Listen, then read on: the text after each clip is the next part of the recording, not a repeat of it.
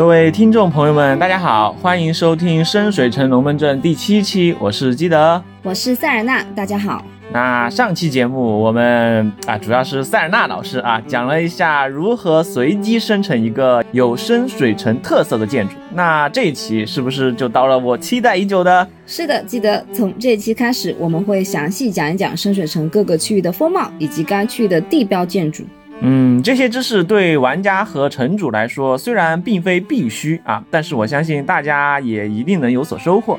至少我了解或者说学习这些知识的目的是很明确的，嗯，核心是为了营造一种更真实的气氛和环境，就好比我们看话剧一样，演员是舞台的基础，但剧组还是会费心搭建与之匹配的布景，制作符合场景的道具，所有的功夫只为两个字：入戏。是的，在跑团里面啊，玩家就是演员，而城主不仅要参与表演，还要搭建舞台。一个奇幻世界不会出现游廊和凉亭啊，但是会有高塔和城堡。如何让玩家感知一个虚构的世界啊，让自己的脑波与 DM 的脑波搭上线，就需要在细节上下功夫。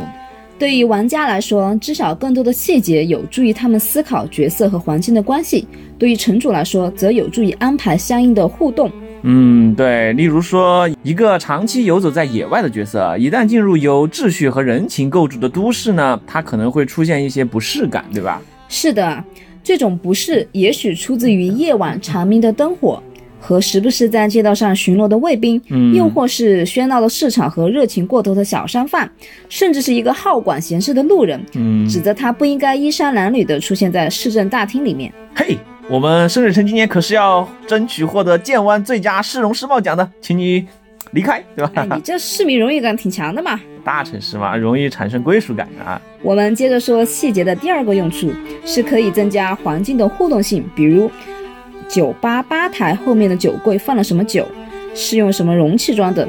假如是玻璃瓶的话，在发生斗殴事件的时候，玩家也许会想到要用酒瓶去敲别人的头。你这个好孩子不要模仿哦。啊啊，这种倒是因为城主在描述环境的时候啊，简单的提一句，可能就会让玩家产生很多的想法。对，当然，即使 DM 没有说啊，经验丰富的玩家也是可以问出这个问题的。对，不要小觑玩家们骚操作的野心。那么细节的最后一个作用就是表现戏剧效果。当剧情达到高潮的时候，合理的声光电效果会极大的调动玩家的想象。对，尤其是各种 BOSS 战啊、大场面之前，城主你不播放点 CG，你自己也不好意思嘛，对不对？是的，我们这次龙金节的结尾构筑的场景啊，我个人还是比较满意的。毕竟老法师在吃饭的时候告诉我们说，他汗毛都听得竖起来了。这个多亏了基德当时细致入微的描述啊。啊，我们也不能输给电子游戏嘛，对吧？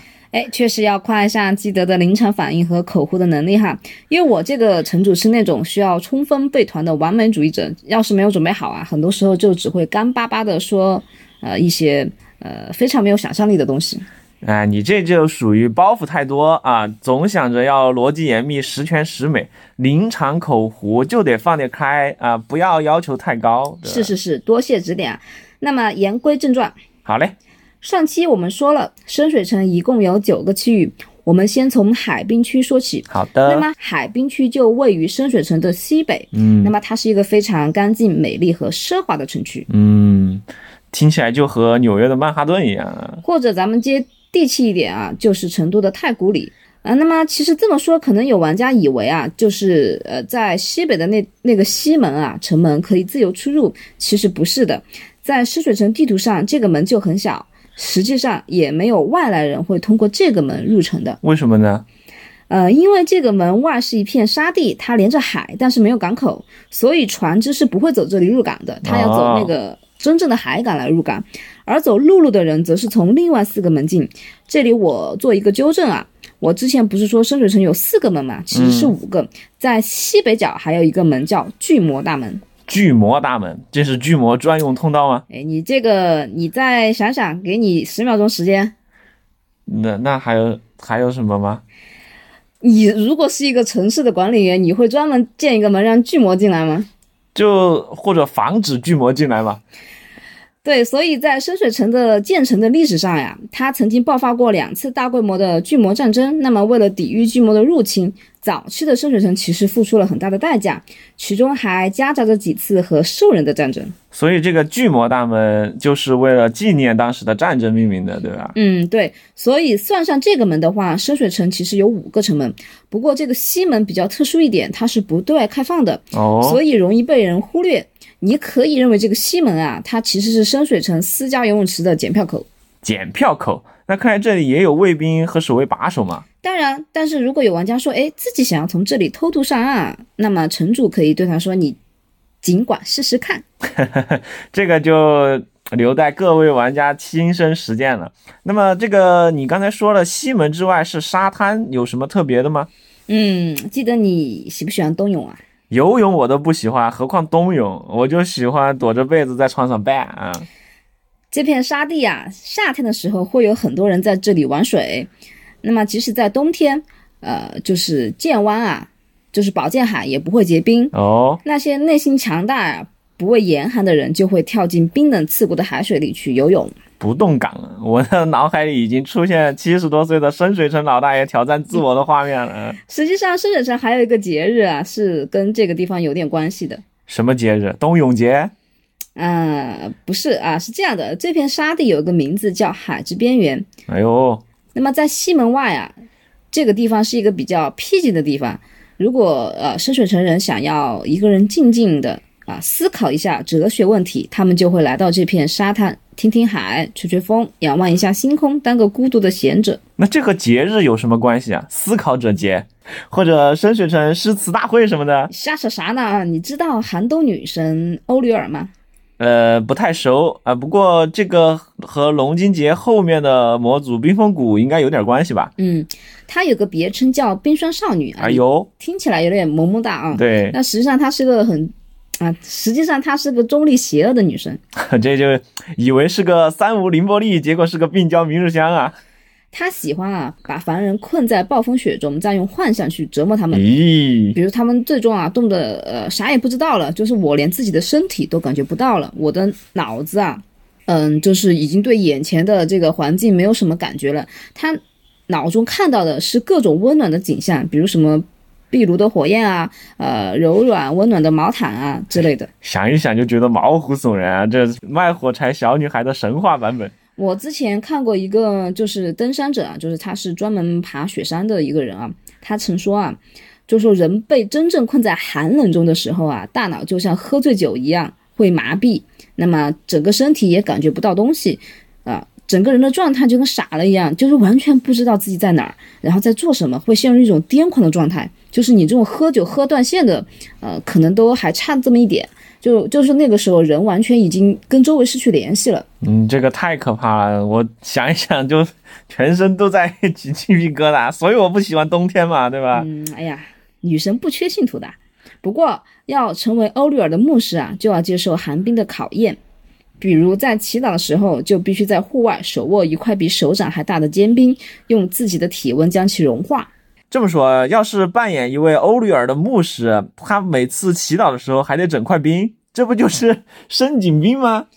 一般的团是进邪恶的，所以你大概率碰上的是 NPC，不是队友啊。反正这个平普通人不要随便模仿啊。冬天你就该秋衣秋裤、毛衣毛裤、棉衣棉裤，好好穿着啊。别搞这种伤身体的自我挑战，呃，哎，不过夏天的时候，感觉这种祈祷起来不就很舒适吗？你这种想法就被女神冻成冰棍啊，就不远了。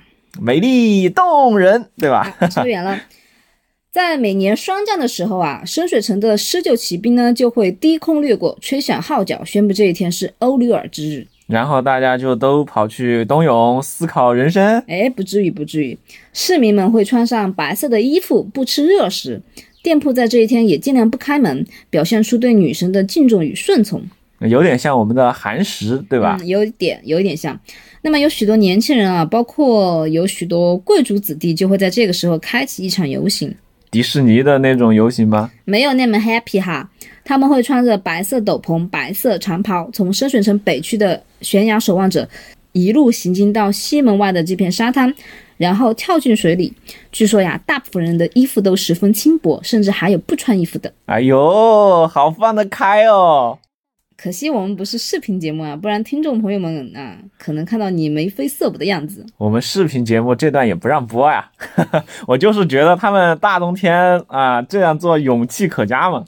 有些人啊认为啊这么做可以赢得欧吕尔的尊重，在即将到来的冬天，他们直面女神最冰冷的愤怒，并献祭了自己的温暖，祈求女神早一点恢复平静。这合着霜降裸泳是为了早日立夏？这脑回路也太清奇了吧！学不来，学不来。而且你冬天来到海滨区呢，除了有几率目睹这一奇特的游行外，游客们还会发现啊，这个海滨区看上去虽然富丽堂皇的，但是人很少啊，萧条的很。那些大贵族的房子前啊，一点都没有门庭若市的气象。嗯，这个倒是很容易理解嘛，因为冬天风暴肆虐，这里又是临海，对吧？光是海风就能把人吹死。我还记得我们在镰仓江之岛的时候，对吧？就是那个樱木花道那儿，那个风口简直就是吹死人 了。对对对，要是我再瘦点，估计就直接能把我吹飞了。是的，所以冬天的这个海滨区啊，死气沉沉。但是天气一旦暖和起来啊，这里马上就是深水城最受欢迎的地方。花园又释放出美丽的花朵，贵族们又都回来啦。那么城区随处可见谈吐不凡、衣饰高雅的人，连城市守卫都彬彬有礼起来。这个光听你这么说，都想象得到这里的房价肯定高的吓死人。嗯，有些人终其一生就是为了在这里买块地啊，作为权力和地位的象征。那么许多市民喜欢拿这种事情调侃，哎，不过外地人就别掺和进去了，这属于敏感话题。也就是说，假如玩家们碰上了一名想要在海滨区买地的大商人啊，或者小贵族，一不小心用房地产的话题调侃了对方啊，搞不好所有基于魅力的检定都会变成劣势。谨言慎行啊，冒险者们！海滨区的主街道呢叫歌唱海豚，哦，那么沿着这条街走，一直向南走到底，右拐就会来到散财街，就能看到一座庞大的露天运动场。这就是著名的胜利运动场。运动场像是罗马斗兽场那种运动场吗？没错，我们在二版的设定里面能看到运动场的插图，完完全全就是斗兽场的样子哦。只不过它的入口是一个威风无比的狮子头啊，这也算是竞技场的标配，勇猛的象征嘛。不过你这个狮子头的用词，还有散财街，哈哈，让我想到我们的那种门神狮子，还是萌萌哒招财进宝的那种。好在你还没想到红烧狮子头啊！那这个雄伟的狮子门也是深水城的地标之一，必须要打卡的景点。等一下，狮子门？哦，我刚才还理解错了，也就是说这个狮子头就是一扇门的样式。对呀，这个入口就是狮子的呃张开的嘴巴。哎呀，那这个运动场每年都会举行运动会吗？像什么深水城全运会、剑湾锦标赛什么的？其实这里一般是表演场地，比如有魔术表演啊、怪兽展览啊，还有一些剧目也会在这里上演。你还记得我们看过的这种古希腊的那种剧场吗？它都是露天的。怎么运动场里都没有运动吗？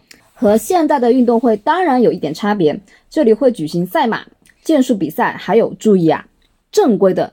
角斗士比赛啊，这个重音意有所指啊。那这么多活动收不收门票呢？这个要看举办方喽。你想嘛，运动场收场地租赁费嘛，他又不管你的门票怎么定价呢？对，这倒也是啊。除了表演外啊，公开领主就职仪式也会在这里举行，以及宴请重要外宾的聚会都会选择胜利运动场。露天 party 啊，这倒是玩家们认识深水城政要的好机会啊，只要他们进得去啊。对。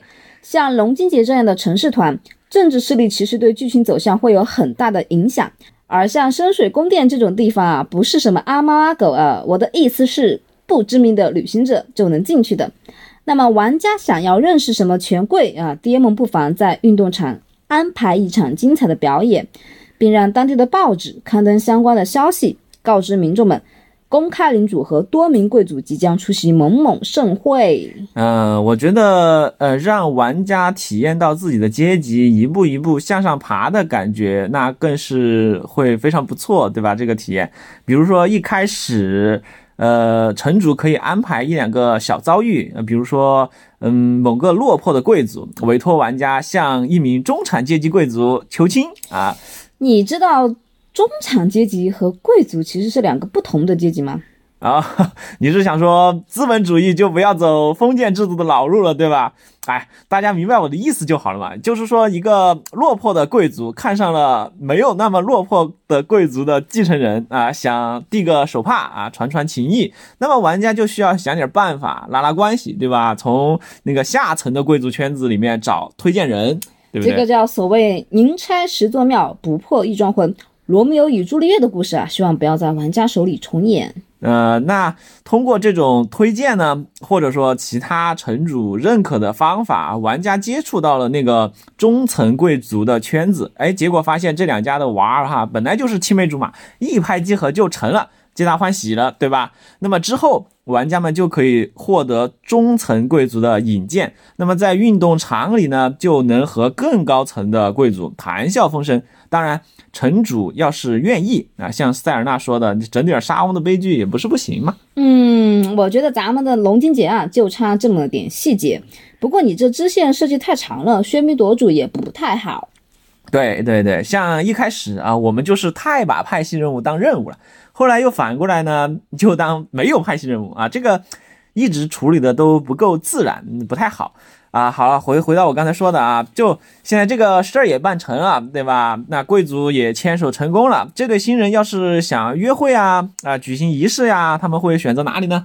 你看，你这就是典型的穷操心啊，就叫吃的白菜呀，操着卖白粉的心啊。别人都是贵族了，在自家院子里溜达就好了，为什么要占用公共资源呢？这个需求啊，又不是贵族才有的。你就像《十字坛》里面说的，爱神的降临不分贫穷贵贱，好吧？我虽然是一个坚定的无产阶级战士，但是也有一颗浪漫的心嘛。偌大的深水城，总有一些约会圣地嘛，对不对？哎，当然有了。在海滨区北部有个地方叫英雄花园，是除了王者之城之外，唯一对公众开放的花园。咋的？其他的花园都是私人的？啊，回到你刚才的穷操心啊。一般是这样的，贵族家和神殿里都有花园。贵族家的花园不必说啊，肯定是要受邀请的客人才能进去的。典型的海滨区的大贵族卡萨兰特家族的蝴蝶花园就被誉为是最美的花园。哇哦！很多人都想去一睹其芳容啊。可很多普通民众啊，只有在特定时节的慈善活动啊，比如说慈善晚宴，那邀请一些普通民众来参加的，才有机会啊，在这种地方观赏观赏。呃，那神殿的花园呢？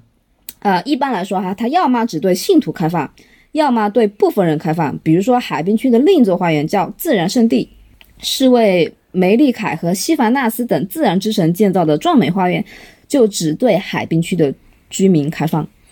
怎么的？难道我去逛个花园还要带房产证吗？我们可以分析一下啊，住在海滨区的人啊，是非富即贵。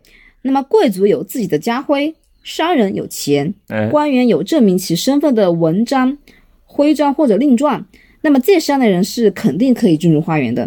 商人可以买到啊，从不公开发售的出入证，那么守卫只需要判断来者属不属于这三类人就可以了啊，相当于私人俱乐部嘛。哎，不愧是特权阶级啊，我们还是去那个免费的吧。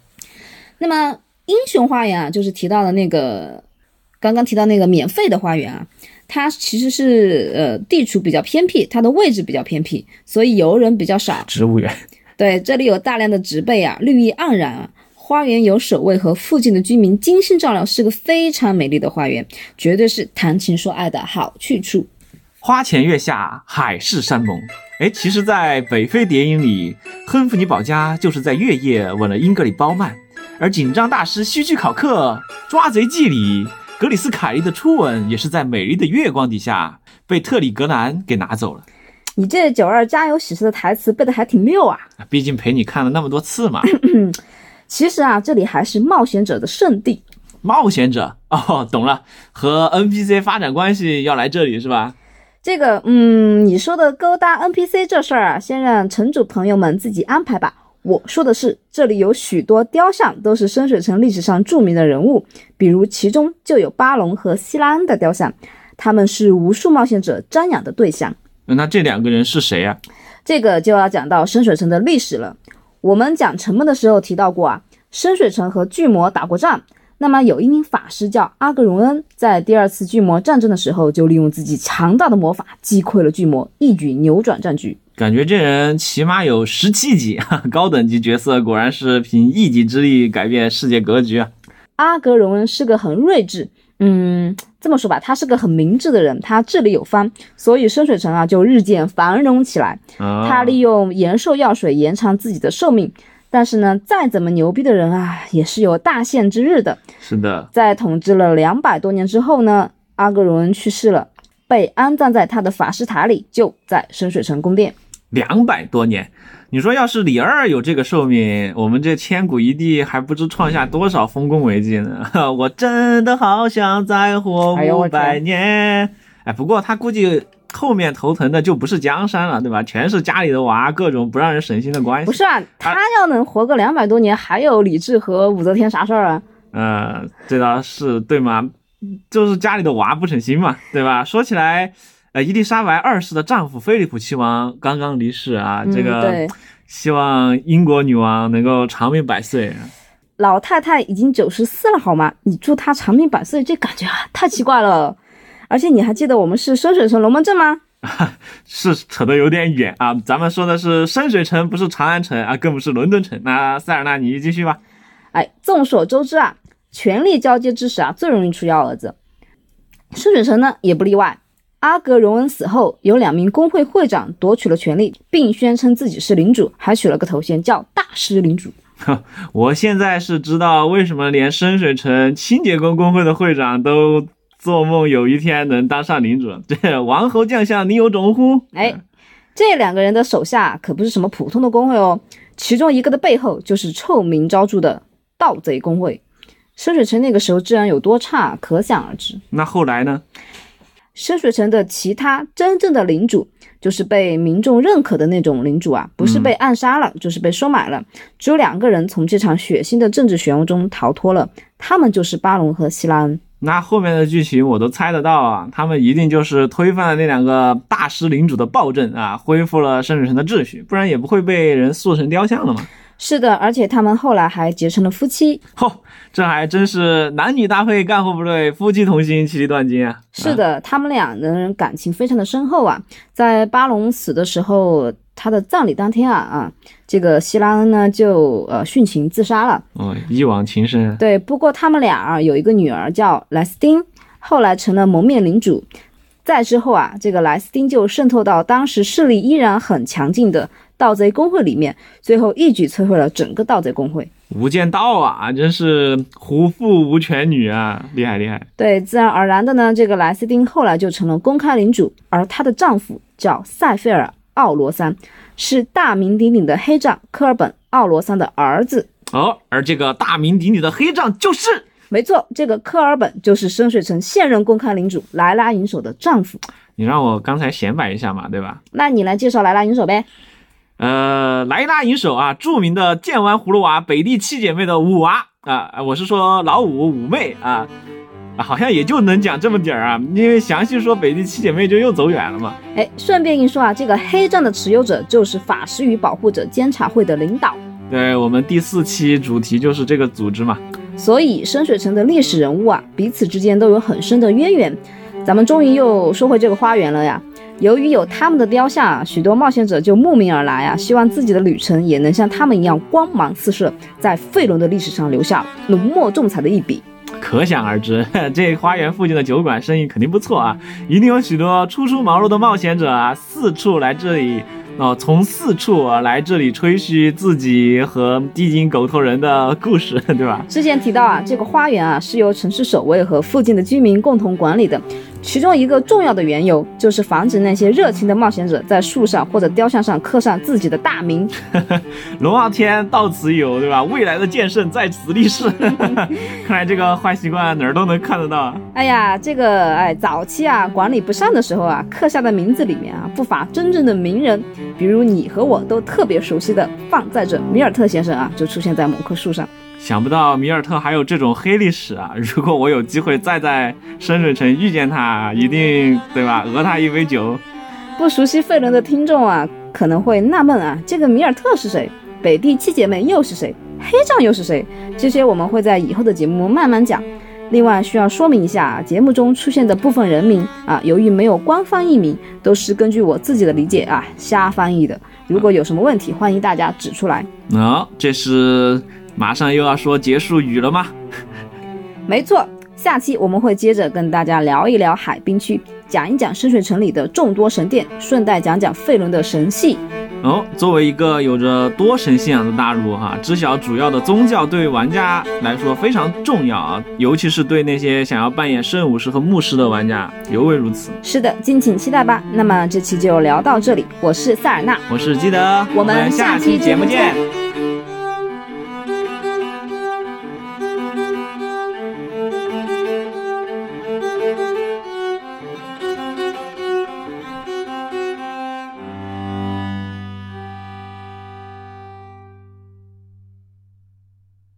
其实是在《北非谍影》里，亨弗利·包家就是在月夜吻了英格里·鲍曼的，而紧张大师西区考克，《抓贼记》里格雷斯·凯利的初吻，也是在美丽的月光底下，被泰利·克兰给拿走了。